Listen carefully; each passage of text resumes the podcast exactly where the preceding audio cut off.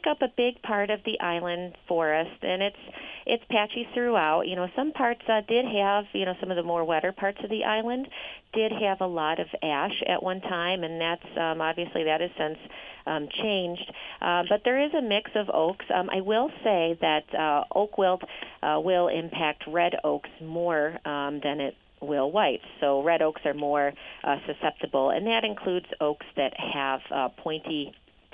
So red oaks, uh, scarlet oaks, pin oaks, uh, Shumard oaks, those are impacted.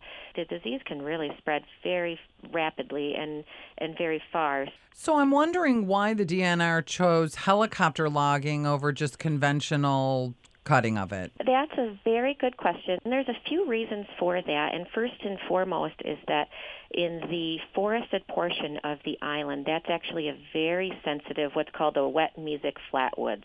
Um, that wet mesic flatwoods um, is a rare uh, forest type in the state. It's actually one of only a couple that is under state management, and it supports some rare species. One of which, uh, Shumard oak, does not grow um, in abundance in the state. It's kind of at the northern extent of its range, um, and it's also home of, of to the uh, largest Shumard oak in the state. So there's a state champion Shumard oak out there. So it's a very unique system. It's very fragile. The ground um, is soft, much of it is wet, and it really can't support the kind of uh, heavy equipment and traffic that's associated with uh, you know a regular timber harvest. So there are also a lot of very large trees in that area that did die from oak wilt.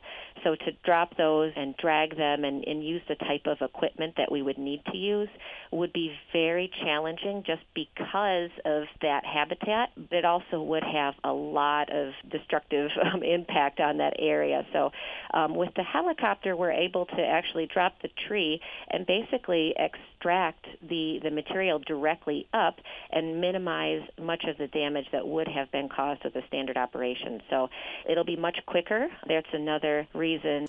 You mentioned that that forest has some very unique characteristics. Was that intentional when the island was developed, or is it because it's an island, or is it because it's been largely untouched over the years? It's basically where the, the island is situated. Um, because of the, the hydrology of the area and the, the makeup of the soil, um, much of the island may have been mesic flatwoods before it was developed, and so there's a system of canals that have been installed in um, drainage to divert water out. And so there's been some altering of that hydrology over the years, um, and that may have been done to uh, make some of the islands more uh, able to be developed at one point, and so it could be that that forested uh, wet mesic flatwoods was much a much bigger portion of the island um, in the island's history um, than it is now. How big is that forest on that island?